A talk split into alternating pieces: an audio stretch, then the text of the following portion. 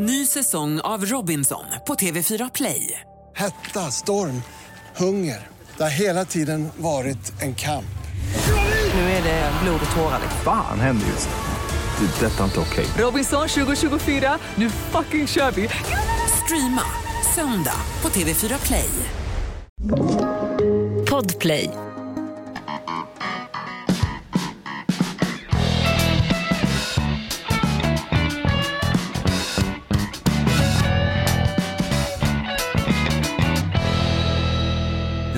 Tre, testing, testing. Kom in, eh, kom in Oslo, visst du hörde mig? Hallå Jocko!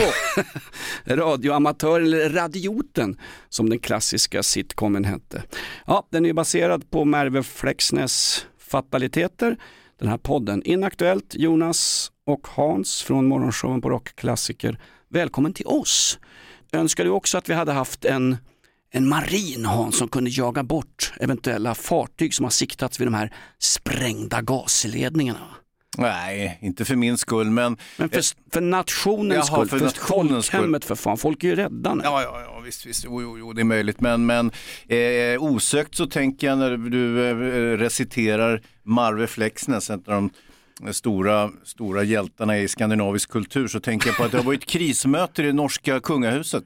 Ja, vad är det som har hänt? Hon, hon, tar, hon tar heder och ära av sina bastarder med blått blod. Eh, nu förväxlar du det med det danska kungahuset, jag kommer återkomma till det, men vi börjar med det norska. Och, Jag är eh, kvar i det gamla, är de inte union de där två Inte länderna? längre. Nej, inte okej. sen de började kalla Christiania för Oslo och så vidare. Men det var ett tag sedan. Och, och unionsupplösningen. Fan att vi gjorde oss av med Norge, det Ja. var korkat. 1905 så förlorade vi Norge. Vi lämnar ifrån oss Norge utan, utan strid. Det gör ju inte ens ukrainarna i Donetsk efter en massa fejkade folkomröstningar och skit. Nej. Den där ryska folkomröstningen de höll i, i Donetskområdet och Luhansk. Mm. Sånt skulle de hålla upp i Karelen där Petris farfar stred. En folkomröstning i Viborg, Vippori om fall invånarna vill tillhöra Finland eller Ryssland. Mm. En folkomröstning, sen kunde ryssarna på ren svenska eller på ren ryska dra åt helvete, Ja. dra åt uh, Vyborovan. Eh, nu eh, gav vi upp Norge vä- väldigt eh, Fan enkelt. också. Då. Ja, det var synd, men eh, det var ju som då den gamle kungen Gustav V, salig åminnelse givetvis, sa. Ja, vi kan ju givetvis eh, ta tillbaka Norge, men vad tusan ska vi göra med norrmännen? det var ju bra Jag, sagt. sa, jag saknar svenska Ja. von oben koloniala.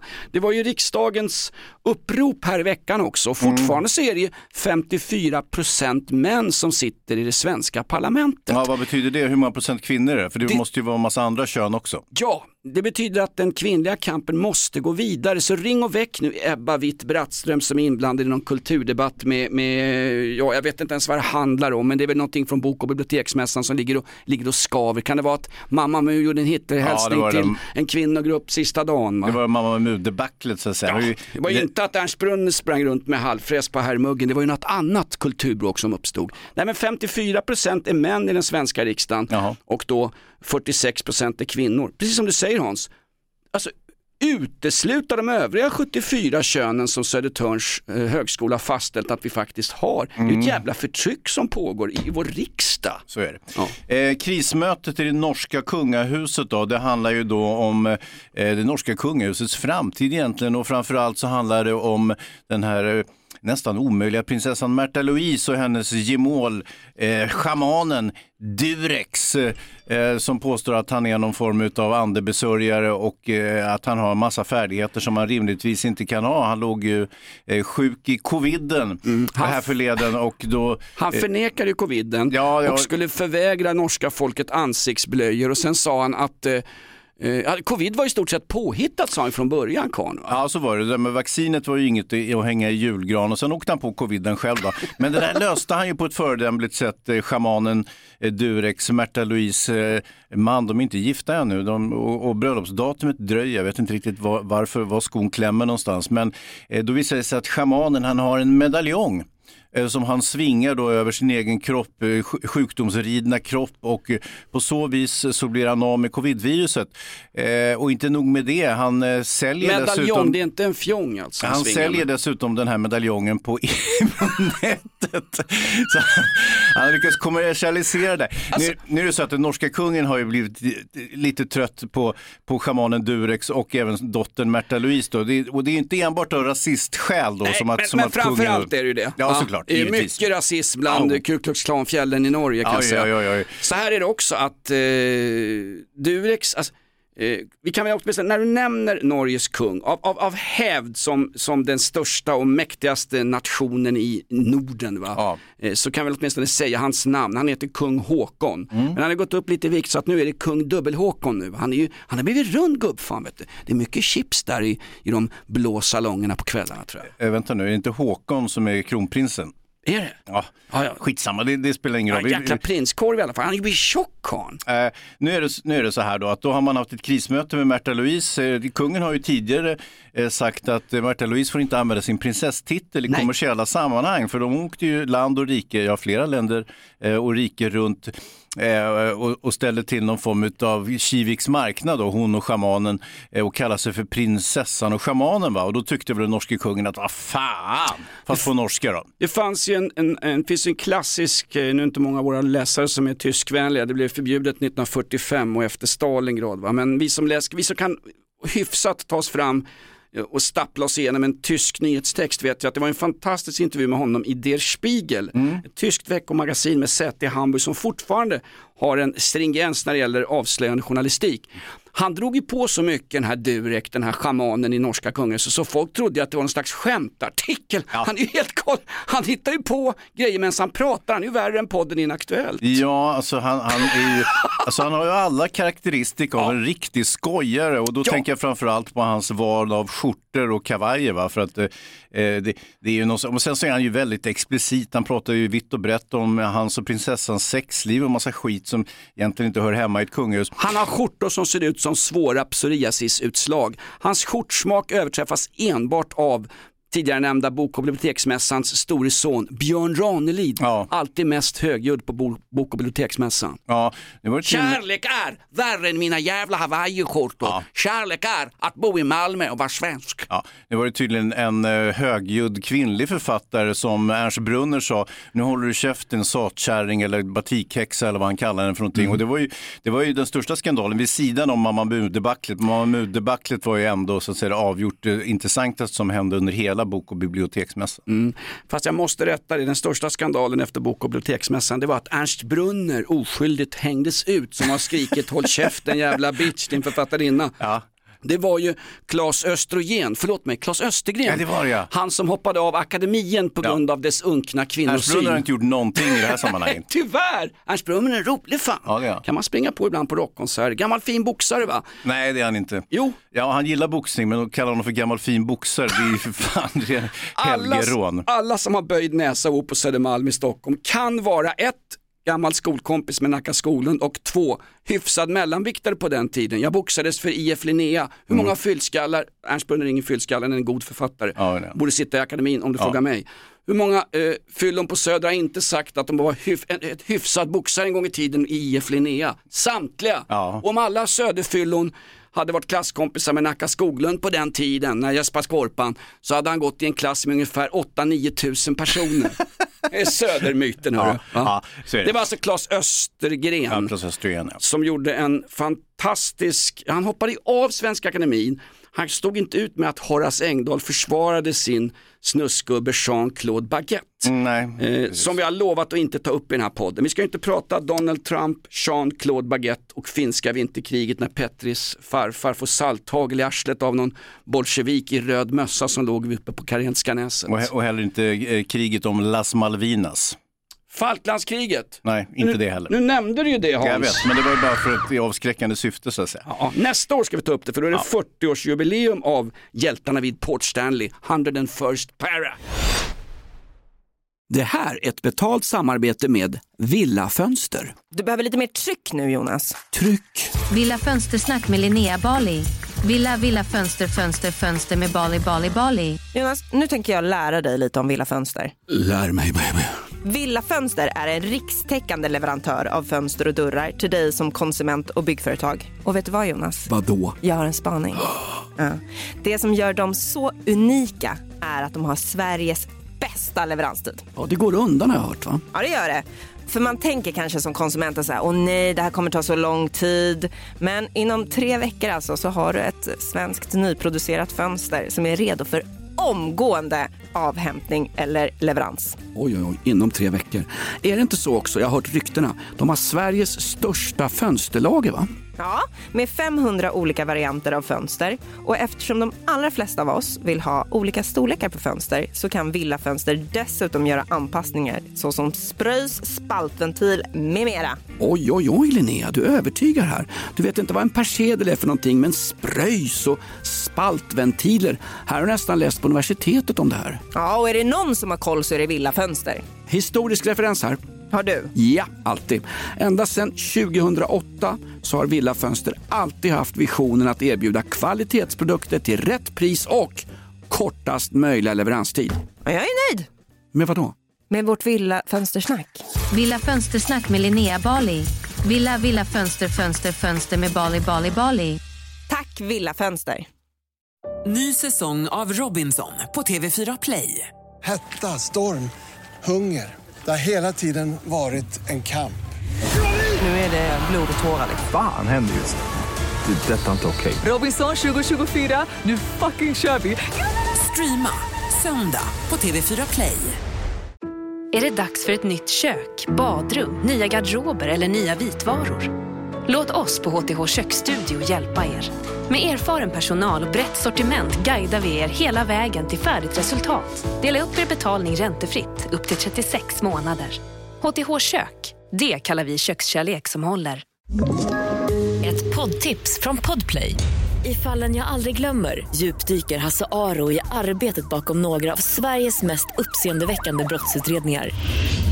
Går vi in med hemlig telefonavlyssning och, och då upplever vi att vi får en total förändring av hans beteende. Vad är det som händer nu? Vem är det som läcker?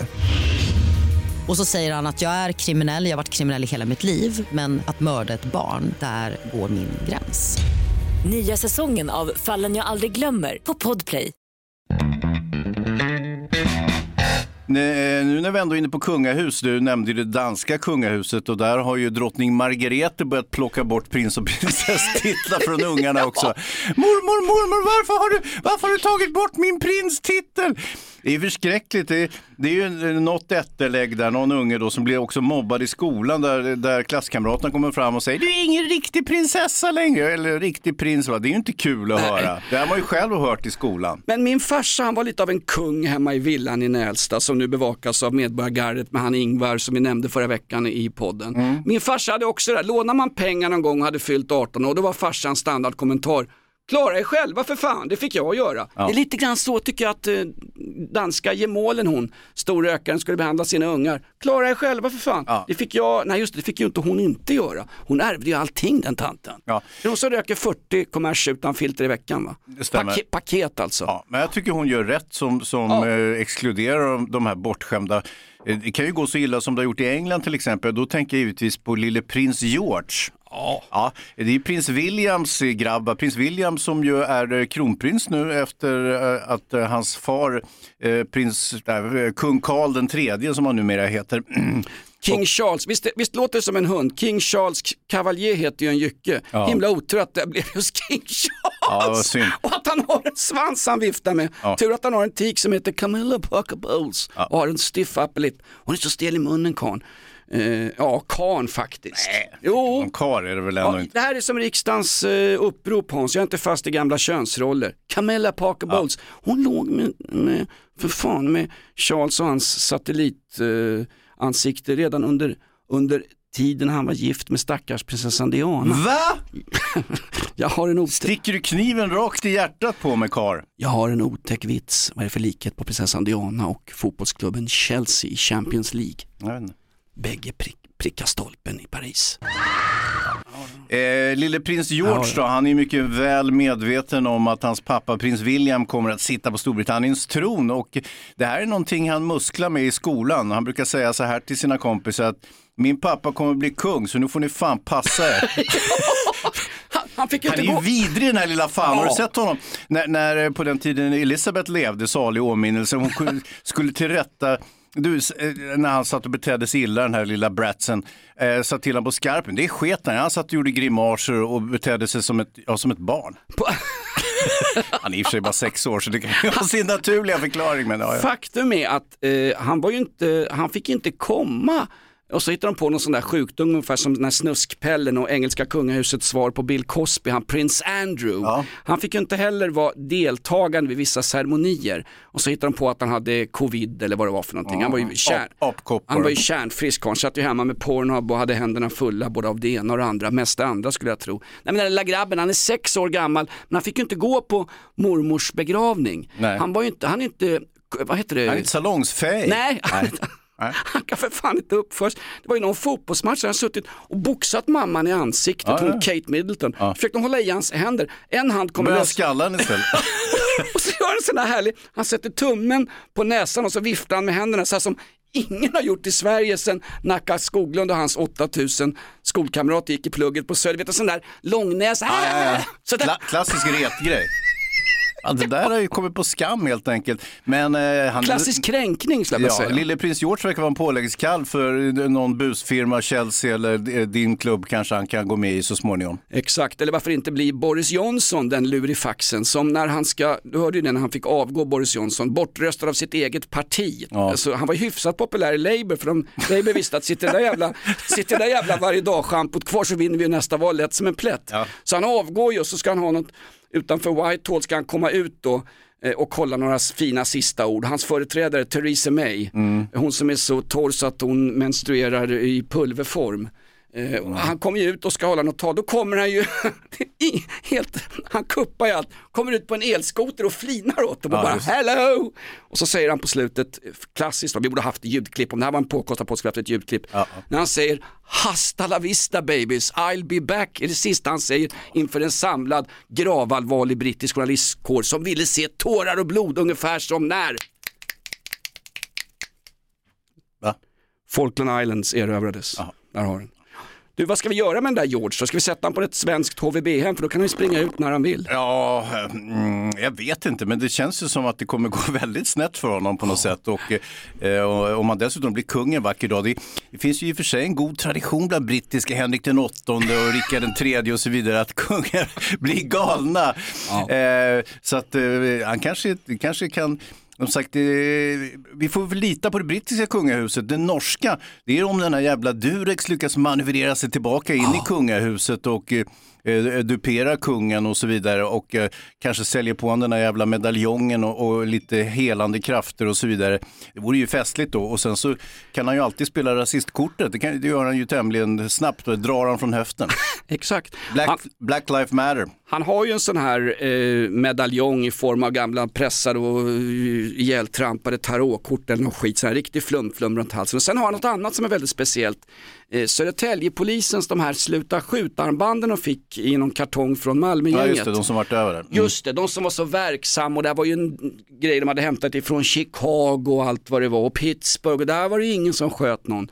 Nu har det varit fyra skjutningar på sex dagar i Södertälje. Så att de där sluta skjutbanden man delade ut till Durek och de andra, det var ju mest på Hans. Det var ju för fan verkningslöst. Det var som en rysk invasion i Ukraina, ledde ju ingenstans. Nej. Ledde till att kanske någonting imploderar. Vad ska vi göra åt skjutningarna Hans? Ja, men det, det är ju liksom, rör sig ju cykliskt på något sätt, eh, skjutningarna och det är ju ganska avhängigt då eh, vilka som sitter för närvarande inkapaciterade på våra anstalter och när de kommer ut. När de kommer ut så, så sker det alltid fluktuationer i, inom de kriminella nätverken och det, det är väl det man ser nu i Södertälje, har varit ganska lugnt ett tag. Fast vänta nu, nu måste jag backa bandet Hans. Ja, varsågod. Eh, jo, Hur men- långt ska du backa förresten? Vi har ju inte all tid i världen på Nej men oss. du har ju backat till Rickard den tredje så jag kan, jag kan hålla Ja, Nej, men Hen- Henrik den åttonde också.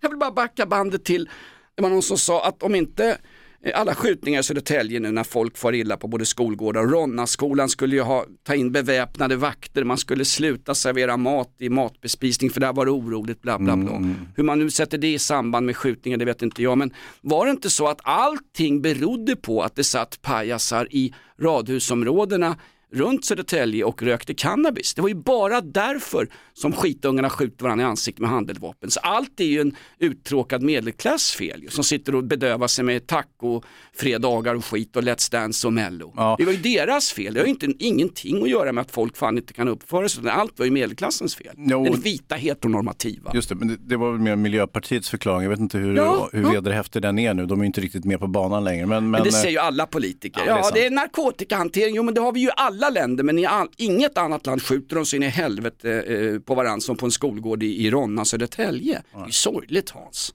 Du, Du- man, ja. Får jag bara säga, du Ja. Hörde du i veckan förresten, på tal om brittiska kungligheter, han är ju kung av comedy i England. Eh, Ricky Gervais hyllade en en, en svensk tv-serie, jag trodde han var sarkastisk och ironisk först, men det var han ju inte. Han menar ju allvar. Mm. Ja. Snabba Cash, eh, eh, tv-serien, både säsong 1 och säsong 2 hade Richard Gervais eh, sett och han tyckte att det här var mästerverk mer eller mindre, eller? Ja, det var ju genialiskt och du eh, var ju med och recenserade serien eh, och du, var ju, var, du kände någon som visste hur det skulle gå Nej, till. nej, det ska, ja visst, visst. Jag, jag har ju vänner som, som har levt i de här miljöerna och eh, de kände sig väldigt främmande för, för gestaltningen så att säga. Men, men, men det, betö, det behöver egentligen inte betyda någonting. Alltså att, eh, att göra en tv-serie och den inte är 100% sanningsenlig, det är ju egentligen ointressant. Det ska ju fungera inom eh, det universum eller den fiktionen som man bygger upp. Och, och det är möjligt att Snabba Cash eh, säsong 1 och säsong 2 gör. Det vet jag inte. Men det här att Richard Gervais tycker att det är så fantastiskt, det måste jag nog tillskriva obegriplighetskontot. Och det, det är någonting som jag har stött på som filmkritiker många gånger. Att man, Du hade en teori om att det var en språklig... Ja, precis. Att man, eh, och det har jag ju sett på filmfestivaler och så vidare. Man, man ser, man ser liksom ett familjedrama från Uganda och så tycker man fan det här är ju briljant, det kan inte bli bättre, vilket jäkla skådespel och replikerna sitter ju som en smäck och så vidare. Men, men det är ju för att man inte riktigt behärskar språket som talas där va. Eh, Så att man, man eh, misstar hör det. inte Nej, man hör inte liksom dissonanserna, man hör inte liksom det, det, som, det som skär sig och det som, eh, som vi är så lyhörda för när vi tittar på svensk underhållning så, eh, så missar man ju det när man tittar på ett eh, främmande språk. Va? Och det tror jag är det som Richard Gervais har råkat ut för. här. Han har suttit och tittat och läst brittiska bra översättningar på textskyltar och så på, på något vis så tycker han då att utseendena på skådespelarna verkar bra och miljön och sådär och så har han trott att det är bättre än vad det är. Ricky Gervais är lika lurad som alla oss som sitter och tittar på Snabba Cash 2. För dig som inte har sett den här serien, alltså hyfsat sågad av Hans och hans krimikompisar. Vi kan väl höra på en scen här Hans och jag får Mm. Ja. be att eh, vi låter bara scenen spela klar i sin helhet. Ja, ja, visst, visst. Det här är alltså en scen ur eh, Snabba Cash, eh, den allra senaste versionen och hör på det här, är replikerna naturliga och vad pratar de om? Ur Snabba Cash. Nej, jag håller med. Man blir helt bäng i kolan den här afghanska fulröken. Ja, ja, ja, ja. Nej, vet du vad? Det börjar bli lite sent. Det är dags att gå och sova. Eller så tar en lina så sover du inte på ett dygn. Det är fantastiskt bra. Ja, det är bra. Nej, jag förstår ju Rickard Gervais nu att han, att han gillar det här. Men, eh, vänta nu, var inte det här Beck förresten? Det här var Späck! Ja.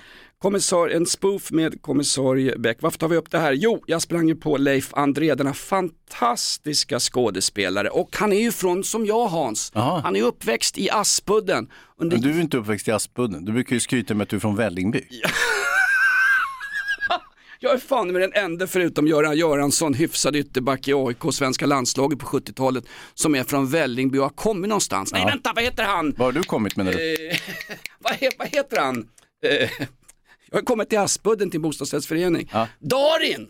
Darin är Vällingby-kille Jaha, också. ja. Men faktum är att eh, han är Aspudskille och i min i min arbetarkamp-aura, Mm. där jag blir liksom både trotskist och Göran Greider på snefyllan på något sunkak, så vill jag ju vara en Aspudskille. Ja, för att i. Aspudden, det har ju varit ett riktigt jävla träskhål. Leif André växer upp med sin morsa, de har sex pers i en liten en och en halvrumslägenhet i Aspudden.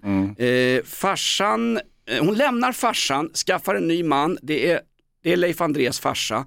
Eh, och sen tror jag att de flyttar ihop igen och får, han får resten av sina syskon med den första pappan. Leif André heter ju egentligen Johansson från början. Va? Eh, jo, Leif Johansson, men det håller ju inte på Nej, det går ju inte. Det, är Nej, så- visst. det är som schamanen Durek skulle heta eh, schamanen Svensson. Det funkar ju inte alls. Det är som den där stora familjen, den där ugandiska familjen du pratade om nyss. Det var som att de bodde i Uganda och inte i en uh, sjurumslägenhet i Bredäng. Nej, eller hur? nej. Man måste ändra sin historia, det gör vi alla Hans. Det handlar om varumärken. Vi är ju influencers numera, så jävla Va? bra går det för oss. Ny säsong av Robinson på TV4 Play. Hetta, storm, hunger. Det har hela tiden varit en kamp. Nu är det blod och tårar. Fan händer just nu. Det. är Detta är inte okej. Robinson 2024, nu fucking kör vi! Streama söndag på TV4 Play. Ett poddtips från Podplay. I podden Något Kaiko garanterar östgötarna Brutti och jag, Davva, dig en stor dos skratt. Där följer jag pladask för köttätandet igen. Man är lite som en jävla vampyr. Man har fått lite blodsmak och då måste man ha mer. Udda spaningar, fängslande anekdoter och en och annan arg rant. Jag måste ha mitt kaffe på morgonen för annars är jag ingen trevlig människa. Då är du ingen trevlig människa, punkt. Något Kaiko, hör du på Podplay. Därför är gardinerna. Nej men han, Leif André, eh, pappan omkommer ju, eller han dör och då flyttar morsan ihop med en ny snubbe som är ett riktigt jävla, vad säger ni, En hustruplågare, en fyllskalle. en riktig kärringbankare. Han gav sig på grabbarna också. Det går så illa så att Leif Andrés brorsa Lasse eh, hämtar en yxa och slår den rätt i skallen på gubbfan. Så han hamnar på intensiven och Lasse, Leif Andrés bror, hamnar på HVB-hem. Ja, kåken var det då, ungdomsvårdsskola Just det. liksom. Det här, just det, ungdomsfängelse. Ja, det. Exakt, Ja, de det- hade till och med, så att Leif André, där har du en kille som har ett, ett, ett, ett djupt förflutet. Idag bor jag inne i stan på Nytorget, men jag springer på honom och jag, jag har ju Mm. slutat anfalla folk med sådana här selfie-attacker och sånt. Det har ju bett mig i stort sett Ja, bett och bett. Det är det är väl eh, som sagt, du har ju lite, eh, vad heter det, restraining orders va? Kontaktförbud mot en del, ja, ska vi säga, mer eller mindre kända personer som du har besvärat genom åren. Men, men det, det, är inget ont i dina närmanden, det vet ju jag, utan det är ju mer för att du, att du gillar dem och vill visa en uppskattning. just med det här klippet, Leif André och Rolf Skoglund från Kommissarie Speck. Det här är ju riktigt bra comedy. Här har du svensk film, men det är ändå naturliga repliker. Visserligen i, ett, i en comedy-genre, men det är ju riktigt jävla bra. Ja, ja. Hörru du Hans, eh, en annan sak. Eh, Du tog en, på tal om selfiebild, jag sprang ju på eh, en av mina stora idoler. Eh, Inte Sven Hedin, han är ju död tyvärr. och inte han Stefan Löfven. Inte han. Stefan Löfven, var är han upp? Var är han född? Aspudden va? Aspudden! Googla på det gott folk, det tror man inte. Man tror att han är från Härnösand, han försöker bättra på sitt rykte, men han är för fan från Aspudden. Bli vid din läst, tjosse, som Carl Bildt en gång sa. Nej men, eh, vad var jag på väg Hans? Jo, du tar ju bilder och skickar till mig och i, i, förra, i helgen så tog du en bild när det skulle festas lite och eh, du har hällt upp, vad var det, dansk starksprit i ett glas, det skulle firas, du skulle fira hösten eller vad det var? Eh, ja. Och då, Eh. då börjar vi tjafsa om vad som är bra. Då sa jag, vi borde sitta i Christiania Hans, i, i trasiga tofflor, röka på en riktigt fet libanes och dricka gammeldansk. Mm, just det, just det. Mm. Och då förtog du hela varumärket gammeldansk för mig som gammal periodare. Mm. Nej, jag har intervjuat eh, danskar om eh, gammeldansk som, som mm, jag tycker är en trevlig, trevlig dryck så att säga. Men eh, då sa ju han att nej det där är bara skit, fast på danska då. Det är bara svenskjävlar som dricker det där pisset när de kommer hit. De tror att det är någonting som danskar dricker, men det är ingen vettig dansk som dricker gammeldansk. Är det, Nej, är det Svenne Banan dricker för dansken? Ja, amen. Herregud Ja, alltså. Tråkigt att höra. För det som du satt och petade i, det visar sig uh, vara någonting som man också råkar ha petat i, petat i sig när man suttit på någon uh, sämre klubb på, bakom, bakom Hopangard har de de bästa och mest libertarianska klubbarna i hela, ja inte i klass med Reeperbahn men nästan. Du pratar om strippklubbar nu antar jag? Eh, nej. Nej, exotisk dansklubbar, kulturklubbar. Ah, Kulturförening, typ en sån som Jean- Jean-Jacques Arnault hade. Ungefär. Nej, du kan sitta på ett bokcafé i Danmark och få in en riktig jävla, eh, en riktig sån här sampe som danskarna säger. Du, eh, Holger Danske, är den godkänd? Det, det, det är ju deras, det är deras Explorer Ja, det kan man säga. De har ju också ett vikingaskepp på etiketten, precis som Explorer. Holger Danske är ju, eh, det är väl en sagofigur i Danmark, men det är också, det är också namnet på den, den mest kända danska motstånds... Jäklar, jag är på väg in i den historiska Ja, nu är det andra världskriget här. Ja, danska motståndsrörelsen. Hette inte den där filmen, Flamman och citronen handlar Ja, ju ja. om motståndsgruppen Holger Danske som kanske man inte berättar så ofta i dansk film och i dansk eh, eh, krigshistoria men de var ju bäst på att skjuta danska kollaboratörer och förrädare. De sköt ju fler sådana än vad de sköt tyska nazisvin som sprang runt och satt Ja, och ja, ja. rökte på bokkaféerna. Det kan Ja, jag säga. nej, det var ju enklare att skjuta obeväpnade danskar så att säga. Visst, visst. Ja. Det var ju värre än Södertälje sista året i, i krigets Danmark. Mm, Du, på tal om krig, har du sett de oroliga bilderna när de lastar in unga eh, Uh, ja, teologistudenter och allmänna dissidenter och skateboardåkare och lite sån här hiphoppare och skit. Allt lastas in i bussar och fraktas till fronten i Donetsk där man nu har hållit en folkomröstning. Vad är det Putin gör? Vad är det vi ser? Är det en sista, en, ett sista försök till uh, upprättelse innan rigor mortis inträder eller är det, är det, en, är det ett storkrig som blossar upp vid horisonten Hans? Ja, det är väl, alltså mobiliseringen är väl Eh, Paasikivi, han chefsstrategen, han som beskriver exakt vad ryssarna gör och som kan allting om, om krig för att han jobbar som lärare på eh, militärhögskolan. Han, eh, han menar ju att eh, det här är ju lite fåfängligt, det kommer ju ta månader, ett år kanske innan eh, de här, eh, de som mobiliseras nu ska väckas till, till krigare igen. De har ju inte hållit i en knallpulverpistol på 10, 20, 30 år. Så Snart skickar de in kärringar vid fronten också, lastar in några babusjkor ungefär, eh, vad säger de, Sankt Petersburgs svar på Krösa-Maja, lastar Mm. in dem också. Det är ju kanonmat ja, som, som fraktas iväg. ja. Kanonmat som det inte heter på ryska, utan det ryska ordet för kanonmat är ju... Eh... Gurkbitar med vodka. Nej men det heter, vad heter det?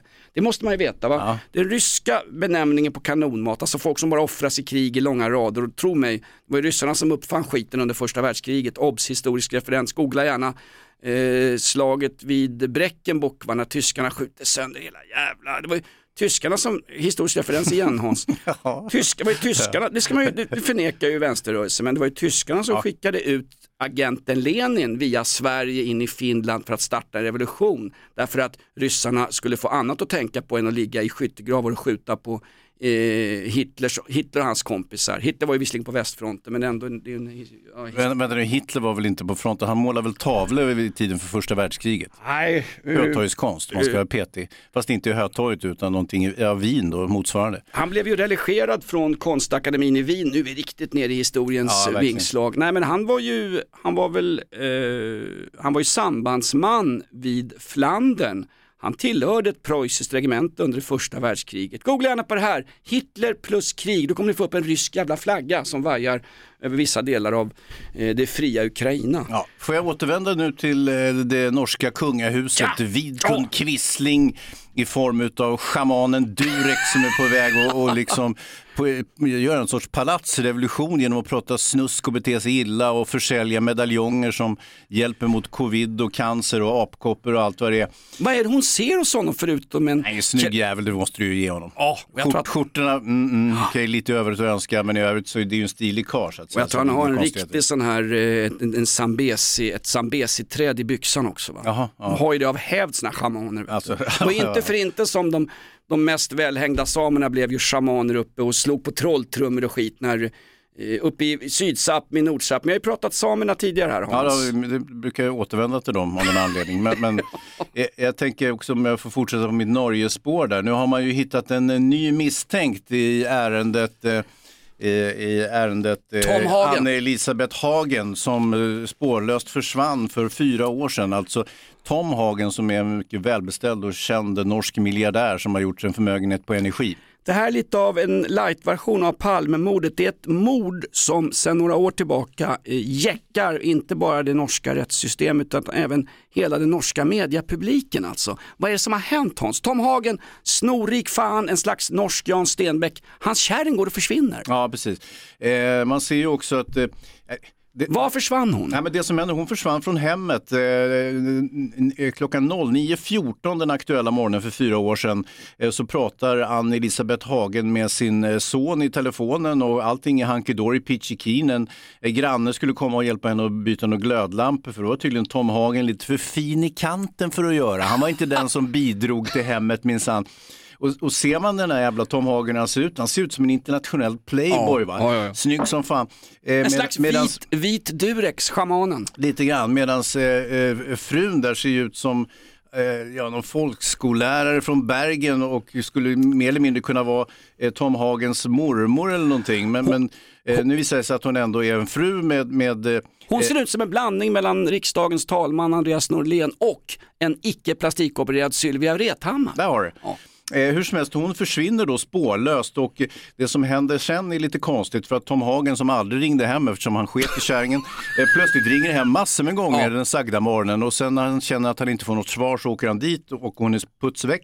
Som Eh, Bosse Hansson brukar säga, jag var ju tvungen att alibi-ringa så att det skulle synas på telefonlistan att jag hade ringt och jag hade brytt mig. Det hade jag inte gjort om jag vore misstänkt för mord. Nej. Så långt Bosse Han Hansson. kommer hem och på hallmattan ligger ett kravbrev där de säger att eh, din, din eh, dyra hustru är bortförd och du är nu skyldig oss 98 miljoner svenska kronor i kryptovaluta. De ska vi ha eh, på momangen, säger brevskrivaren.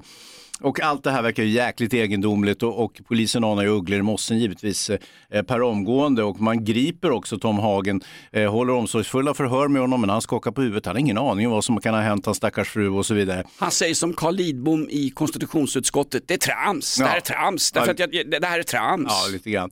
Eh, nu hade vi ingen Anders Björk där som kunde eh, eh, ge han svar på tal. Fan vad skönt för norrmännen att slippa Anders Björk. Hörru. Ja, alltid något, men nu har de ju schamanen Durek istället. Och, eh, eh, Men är det inte så att det polisiärt är avklarat? Det, polisen kan bara inte fälla den här snorrike miljardären Tom Hagen. De kommer ju liksom inte åt honom. Nu gör man ju också en tv-serie, vilket jag tycker är ganska smaklöst. Eh, det är Netflix som presenterar Försvinnandet. En norsk tv-serie om massa True crime, ju visst det tycker folk är trevligt, de sitter och mumsar på getostchips hemma i norska tv-soffor men man kan ju inte göra en tv-serie om ett pågående rättsfall. Nej, det tycker jag. Och, precis, och, och, och, nej, så är det. Och, och det är ju det är verkligen inte polisiärt uppklarat som du säger, utan tvärtom så är ju Tom Hagen fortfarande misstänkt för att ha bland- bra, bragt sin fru om livet. Någon kidnappning har det troligtvis aldrig varit frågan om, utan någon har slagit ihjäl kärringen, kanske inte Tom Hagen, men någon av hans kumpaner, för det finns flera stycken eh, som han har haft kontakt med, bland annat eh, den som nu är misstänkt och det är en person som är dömd för flera identitetsstölder och eh, på något vis sk- skulle vara spindeln i nätet. Här. Är det, han, är det han den här förbannade Stig Engström, Skandiamannen som haft sommarhus i Norge visar det sig? Marve Flexnäs. Marve Flexnäs, där har du. Eh, så att, ja, det här är ett drama som verkligen inte finns någon ände på på något sätt. Och så länge man inte kan hitta tanten, va? Eh, hon ligger väl nedgrävd någonstans i den norska myllan. Eh, så man får hoppas på någon sån här jordskred som de brukar ha där i Oslo-trakten. Du vet när en hel, en hel förort flyttar på sig, när leran vänder på sig. Och, och kanske dyker hon upp då, vi får se liksom. Ja, man, ska inte skratta, man ska inte skratta, men Nej, vårt, vårt skratt, vårt fniss och våra Atarax 0,5 milligram som vi käkar, åtminstone gör jag det, det är, ett, det är, ett, stat- ett, det det det vi beväpnar oss mot ångesten och mot en orolig omvärld. Ska du se tv-serien Hans? Vi börjar med Snabba Cash som Rickard Gervais tycker är världens bästa tv-serie i alla kategorier. Ja, det är för sent, den här redan sett. Ja men ska du se Försvinnandet, alltså true crime drama på Netflix som tydligen är väldigt, väldigt låg budget men också jävligt osmakligt att trycka ut sånt. Det är ju ungefär som att sitta och rantskoja om något sånt här i en podd, det gör man ju bara inte. Man har ju en viss etik. Va? Ja, jo, jo. Jag, ehm, eh, som sagt, jag, jag hoppas ju att de hittar eh, Anna Elis- Elisabeth Hagens kropp vad det lider. Själv är jag ju liksom besatt av att hitta ett lik någonstans. Det är ju därför jag har skaffat den här hunden. Ja. Jag håller ju smyg på att eh, utbilda henne till likhund. Eh, det är kanske inte så lätt som det låter, men, men eh, vi gör små exkursioner och, eh, och hoppas alltid vi ska hitta kanske ett skälik som ligger någonstans i, eh, i Hagaparken i eh, Brunnsviken eller En kort recap, du har alltså en staffe som heter Mini som nosar och gräver upp lite saker och på dagarna är du ute som en annan mästerdeckaren Blomqvist eller som en sån här Timbuktu, någon slags godhetsängel som springer runt och ska Mm. ställa saker och ting till rätta. Och du har ju fått, får vi berätta det Hans? Eh, Ja det får vi. Eh, Här, du har ju fått nys på någonting som kan vara eh, något, något kadavermässigt. Alltså, eh, jag vill inte kväsa, vad heter det för någonting? Jag vill inte gå händelserna i förskott, men på något vis, jag har en idé om eh, var eh, Anna Elisabeth Hagen kan befinna sig. Va? Ja, det är en eh, lägenhet i gatuplanet i mitt eh, närområde. Där har den nämligen eh, lilla Mini vädrat och mm, markerat för lik. Nu, nu har jag ju slarvat lite grann med hennes likhundsutbildning. Jag, hade ju, jag har ju inte, som polisen har ju då, det ska du veta, när man utbildar likhundar, det vill säga de som söker efter avlidna personer i skogen, det är, eh, de utbildar man genom eh, att använda likvätska. Ja. Och då måste man ha en sån kontakt på Rättsmedicinalverket i Solna. Det har jag ännu inte. Jag hoppas kunna få en genom podden vad det lider. Lik, det ska vi fixa Hans, du. Mm. lita på mig hörru. Jag är från Aspudden. En likvätska, det är en slags brungul sås som sipprar ur eh, kroppsöppningar på ganska så färska lik. Var det inte likhundar som jagade runt när Thomas Quick skulle fällas för en massa mord han inte hade upptäckt. Och det var ju någon chef som fick totalt frispel och så till slut så hamnade han med nosen i Thomas Quicks gamla fillingar som låg i någon skogsglänta någonstans. Ja, det var den här hunden Sampo som så, blev- så, som användes av förundersökningen. Med, som, som visade sig den skulle- jävla hunden nosar ju upp allt möjligt skräp som den hittar. Men några lik var det ju inte frågan om. Sampo blev ju kändishund, han Ja. blev ungefär som Rintintin, obs, historisk eh, TV Eller Lassie. Eller Lassie, historisk tv-serieresident. Eller Båtsman. Båt, båtsman, alltså Västermans eh, första älskare på bryggan vid Saltkråkan. Ja. Sankt Bernhardshunden, jättefin var den. Var tydligen inte så fin, de har ju intervjuat de där stackars barnen, Skrollan och vad fan de heter som var med i, i Saltkråkan. Tjorven blev ju ordförande för Viktväktarna sen på höstkanten. Jo, och, och, och eh, att Sankt Bernhardshunden, den var ju en folkilsk jävel också. Ja, Plus att den, de gav den ju så mycket skräp att äta så att den eh, gav ju väder på nätterna så att folk höll ju på att kräkas där inne på, på skådespelarförläggningen. Så att nej, nej eh, eh, båt, båtsman kan vi, inte, kan vi inte räkna med i det här sammanhanget, hur som helst. Sam, Sampo var kändishunden. Absolut, Och, och nu ska din Mini bli någon liknande Sampo. Ja, jag hoppas det. Och, ehm, eh, så, så vi nosar runt i närområdet och eh, jag har hittat en, en misstänkt lägenhet eh, där persiennerna är, är fördragna. Mm, Ni har eh, varit där flera gånger. Ja, jag, jag har varit där flera gånger och eh, persiennerna är neddragna dygnet runt. Och det gör mig jättemisstänksam. Och, Hur eh, vet du att det är dygnet runt? har varit där på natten också Hans? Jajamän. Det är fan dig vi ska låsa in. Men du vet för en privatspanare så jag, jag kan inte, det nu är det inte så sannolikt att det är just eh, eh, Anna-Elisabeth Hagen som befinner sig i en lägenhet i men Stockholms någon, innerstad. Men, någon livrädd gamling som ser dig springa runt där med en staff utanför, då skulle jag också dra ner persienner och bara ha en lampa tänd och gå, låsa in mig i badrummet. ja, det, det kan ju vara så Det är här. alltså- obehagligare än Leif Andrés barndomshem. Nästan. Ja, det, ja, precis. Där har du en parallell. Men, men jag, jag, det kan ju vara så här, den här, den här lägenheten ligger väldigt utsatt. Inte ett utsatt område, för det är ju Vasastan i Stockholm. Men däremot så ligger den ju precis på markplan. Va? Balkongen står på trottoaren. Vilket gör att precis där folk promenerar förbi. Va? Så att, eh, du blir ju till allmän beskådan om du, om du skulle glänta på persiennen. Så det kan ju vara så enkelt. Dessutom är, är det ju ingen vits till exempel att slänga ur sin fru eller flickvän eller dotter från balkongen. För då är ju fallet ju bara på 1,30. Abs- Absolut. Ja. Så att, eh, nej. Bo- Bodde jag i en sån lägenhet där balkongen är fästad på marken och det går ett promenadstråk precis utanför, då hade jag också tagit liv av mig hörru. och dragit ner persiennen. I den ordningen. Ja, vi får se vad det där landar i. Alltså, jag, jag, vi ska inte skoja allt för mycket för att jag, jag har ju fortfarande förhoppningar om att vi ska hitta ett lik där jag och Mini. Mm-mm. Det märkliga med podden Inaktuellt, tack för att du står ut med oss, det är att det finns ju en, en gråzon. Va? Eh, Det, finns, det är en mellangård som gynekologen säger mellan sanningen och den riktiga sanningen. Tänk på det när du lyssnar på den här podden. Hans är ute på mördarjakt, vi har inte hittat någon lik än, men vi hoppas ju på det så att Mini får hamna i tidningen som lilla Sampo gjorde faktiskt. Och, och bli, eh, bli eh, då omhuldad utav, vad fan heter han, dåren? Eh, Vilken av dem? Nej, men- Göran Persson? Nej, eller? den andra, Göran, Kristersson. Göran Lambert. Göran Lambert var ju stor anhängare av Sampos bedrifter och bravader. Göran Lambert som slutar sina dagar. Han sitter väl kvar i Mexitegelvillan utanför Han har en Uppsala. presskonferens fortfarande där för alla som orkar lyssna på att han är helt oskyldig till att ha kladdat på minderåriga. Han tafs, tafsar på någon juridikstudent som anmälde gubben för ofredande efteråt.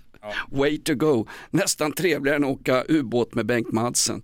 Eh, ge dig ut på spaningsuppdrag Hans. Den här podden är, eh, ja vi ska ha en livepodd och vi kan, vi sänder, kan vi inte sända den här podden live då den 11 oktober klockan 10 från den här lägenheten. Ja, från balkongen där tänker ena ändan av, får vi säga gatadressen någonstans? Nej, det ska vi inte göra, för då kan folk börja snoka. Jag vill inte ha folk som kontaminerar en eventuell brottsplats. Bra. Jag tänker på dig, alltså att om du går dit och så blir det kontaminerat. Ja, du... Om du duschar kanske. Du, jag har droppstopp i kallningar numera hörru. Jag har fått en maskin från Men Mikaela. vi, vi sänder direkt från balkongen eh, vid sagda lägenhet. Det blir ungefär som Mexitegelvillan där ute, eh, där Lamberts eh, satt och orerade för alla som orkar lyssna. Ja, det blir kul ju. Det blir Och så har vi tittarna, nej vad heter det, tittare har vi väl inte? Lyssnare i bästa fall. Då, då, då ska vi också ta era frågor på allvar. Ja, samma allvar som vi, som vi mm, anbringar alla andra ämnen här. Exakt. Det, det är ett Q&A, alltså frågor och svar från lyssnarna Ja, direkt. fr- frågesvar kommer ju inte bli några vettiga som ni förstår. Exakt. Och såklart i Linn ska vi inblanda oss. Just den veckan, veckan den 11, och- som innehåller den 11 oktober, då är det alltså tre avsnitt i veckan så Lindskog kan ta in ännu mera annonspengar. Podden är över för den här gången Hans. Vi är tillbaka om några dagar igen. Tack för att du står ut med Inaktuellt. Normalt sett hör du oss, nej jag kan inte tjafsa om den här radioskiten. Vi går ut på lite skön country Ja, Hans. äntligen Jonas. Det Ja. tog för lång tid den här gången. Tre grabbar gjorde succé, de satt på Långholmen för kassaskåpsjobb och grova rån. Tony Granqvist, frid över hans minne, Masen, frid över hans minne och Korpen, kassaskåpsexperten. De fick några hits på 60-talet under namnet Jailbird Singers. Nu snackar vi svensk outlaw country. Tack för att du lyssnar på Inaktuellt. Här är de, Korpen, Tony och Masen. Jag har mördat fyra män, fyra män. Jag har mördat fyra män, fyra män. Jag har mördat fyra män, är de i himmelen? Lär jag träffa dem igen, ta mig fan. Hans Wiklund, något brandtal på slutet när det står ju schamanen Durex medaljong. Ja, ja, jag vill inte chansa. Det, det, det kan mycket väl vara så att schamanen Durek är en riktig jävla kvacksalv, men han kan ju ha rätt. Madaljongen kan skydda mig från apkopporna. Nu har jag på mig den i alla fall för säkerhets. Okej, några sista kloka ord till den norsk-svenska unionen som är podden Inaktuellts lyssnare Hans. Ja, det har jag. Hej då!